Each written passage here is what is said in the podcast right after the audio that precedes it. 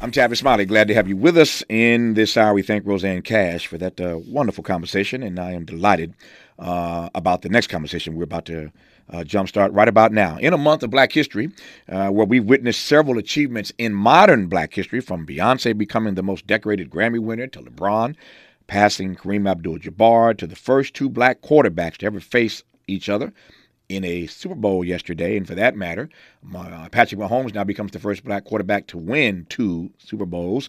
We're seeing history all around us every day, and we are, of course, reveling in these collective uh, triumphs uh, for our people. Yet, when we take a slight step back, when you take a slight step back outside the realm of, of uh, sports and entertainment, to observe the black experience that every day black folk might have, as Sly Stone would put it, uh, we still see the remnants of slavery and Jim Crow and Jane Crow and white supremacy evidenced by recent police brutality, attempts to eradicate uh, black history in schools, grave disparities in black finances and health, etc., etc., etc. Pleased to be joined now by award-winning historian and Ivy League professor, Harvard to be exact, Dr. Khalil Gibran Muhammad, uh, for a conversation about uh, the condemnation of blackness. That's his phrase, and I love it.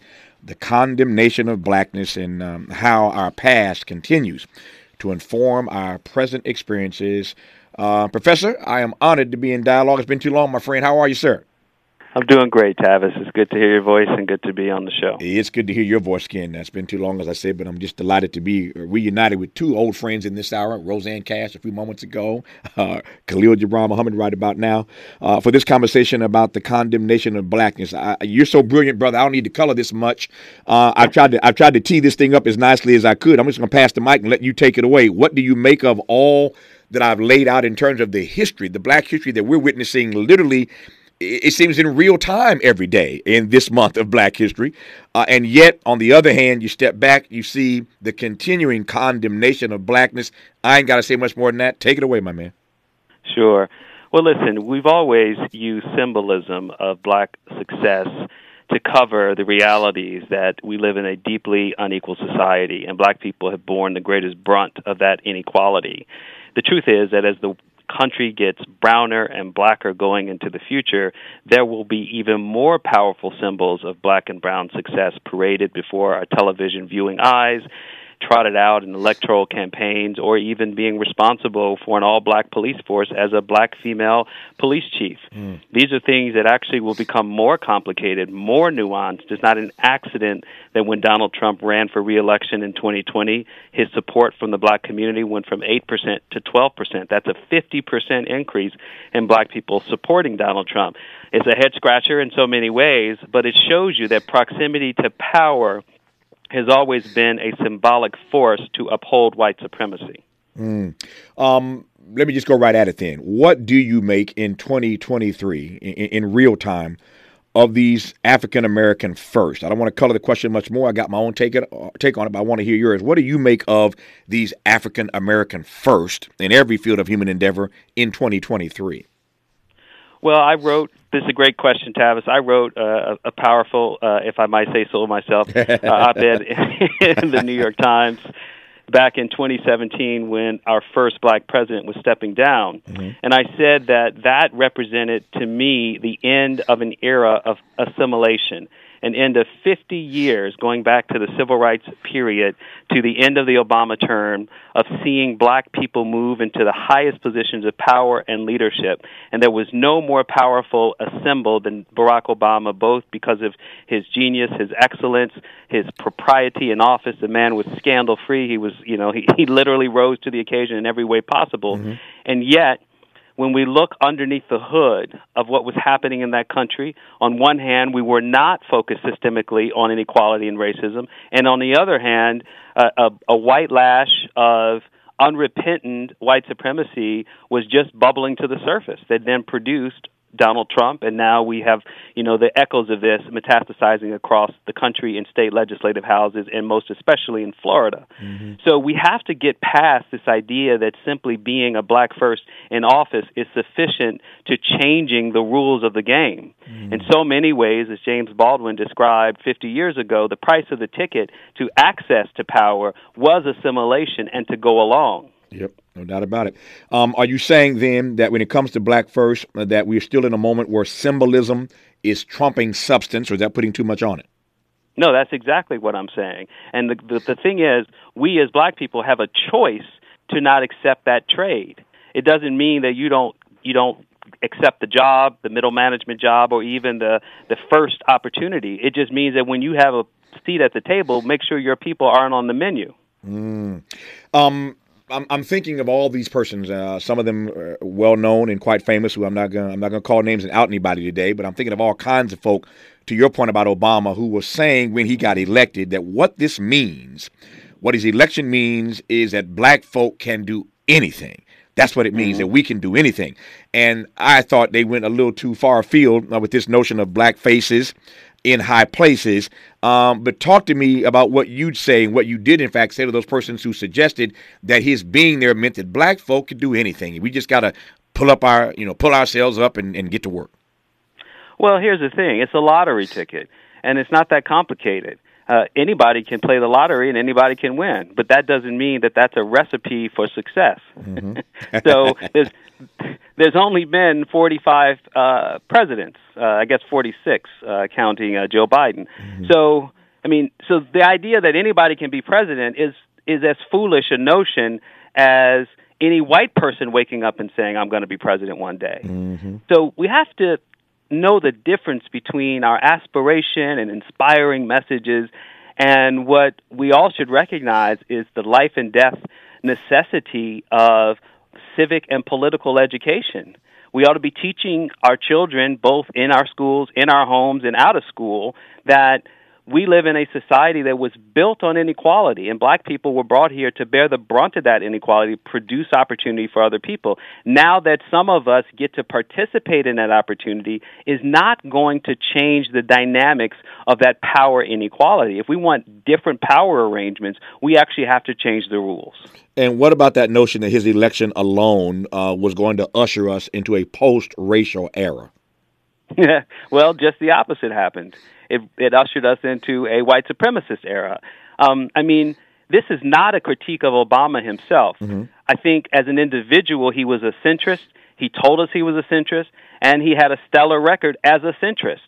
That being said, he isn't responsible for the white lash that came with it. Mm-hmm. And the irony that the terms of that backlash against him, that he was a radical socialist, white hating person, is part of the the recent history of misinformation and disinformation that has only grown worse since he left office.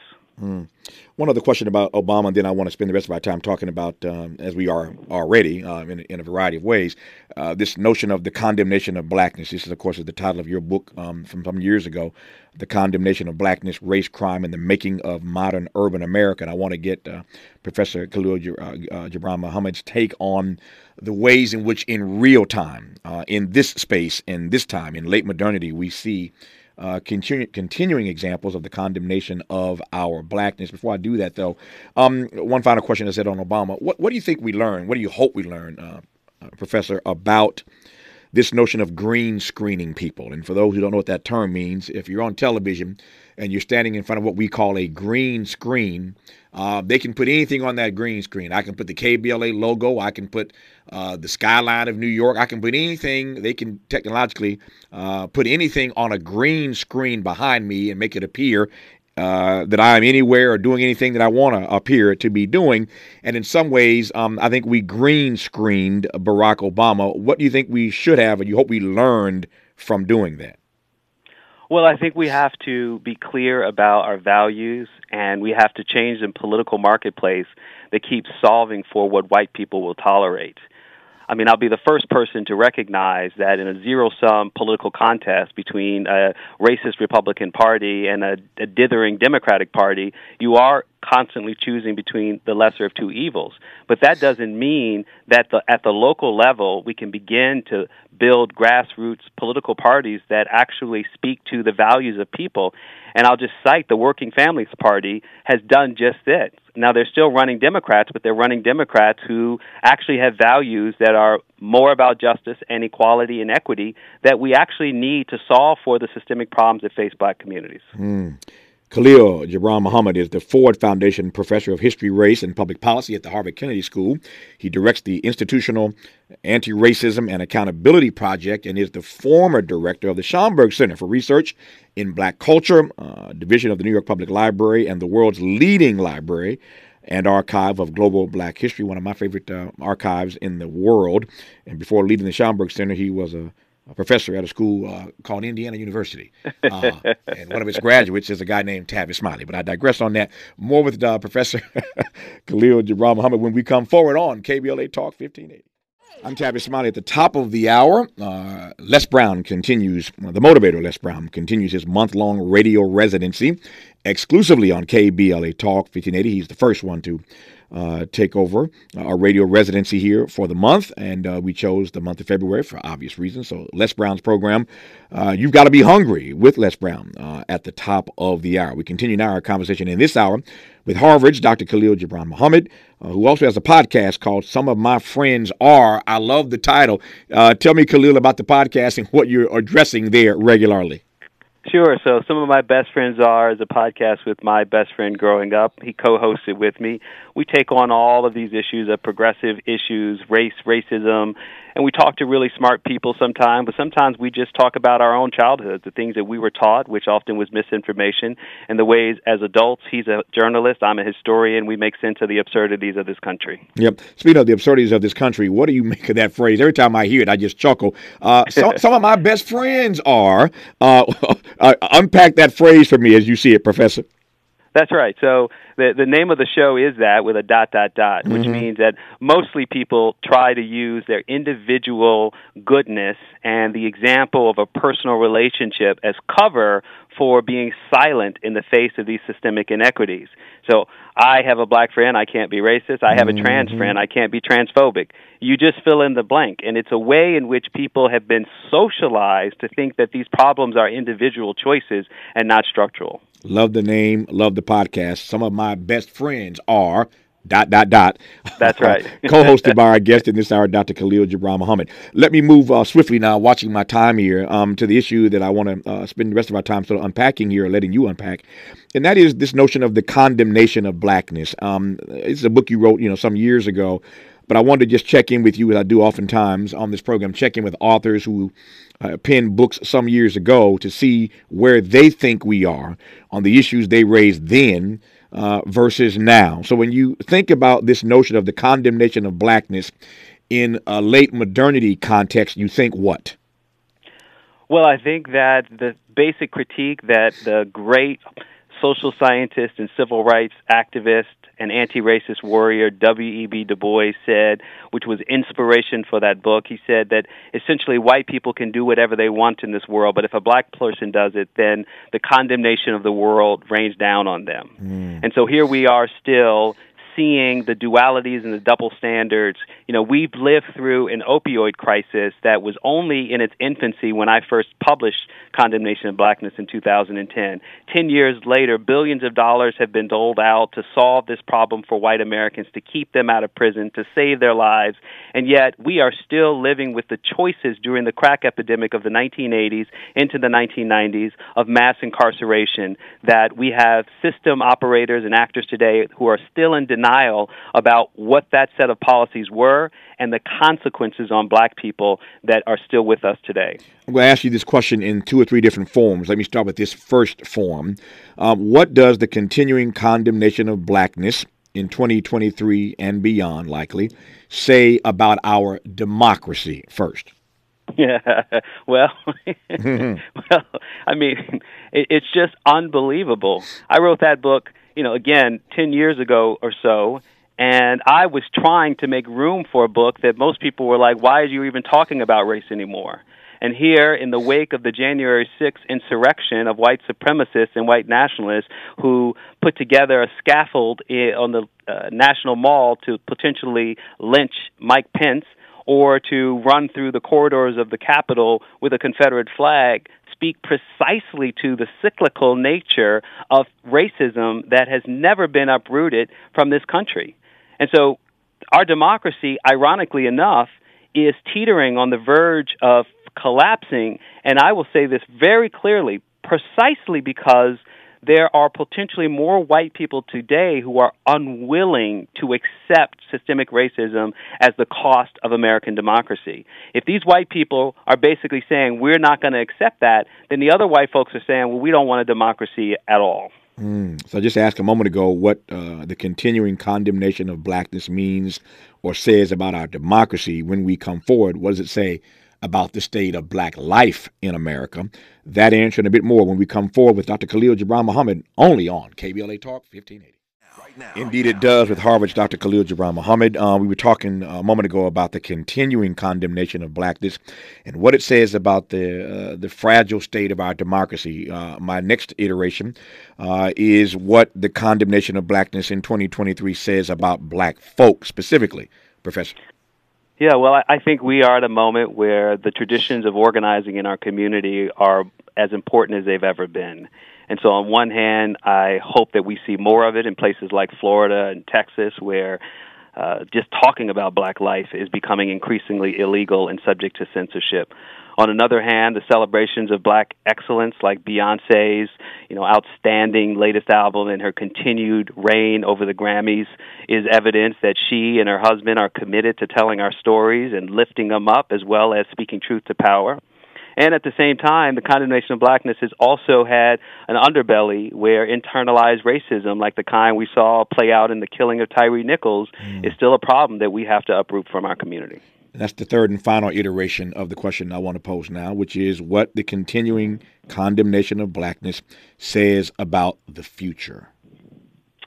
Well, listen, we we we have been here before but that doesn't mean that it's any easier to solve for these problems today as they ever were. And as I started this conversation about the choices that we have to make in light of access, more and more black people will be given a little bit of access to power. And what they do with that power will have everything to do with our future.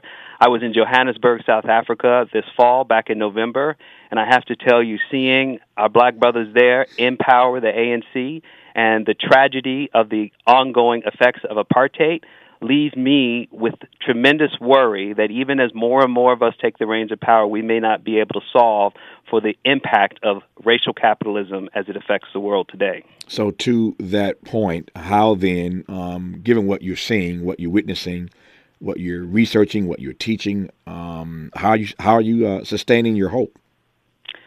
Well, I pretty much work out every day. Try to play some music. wow.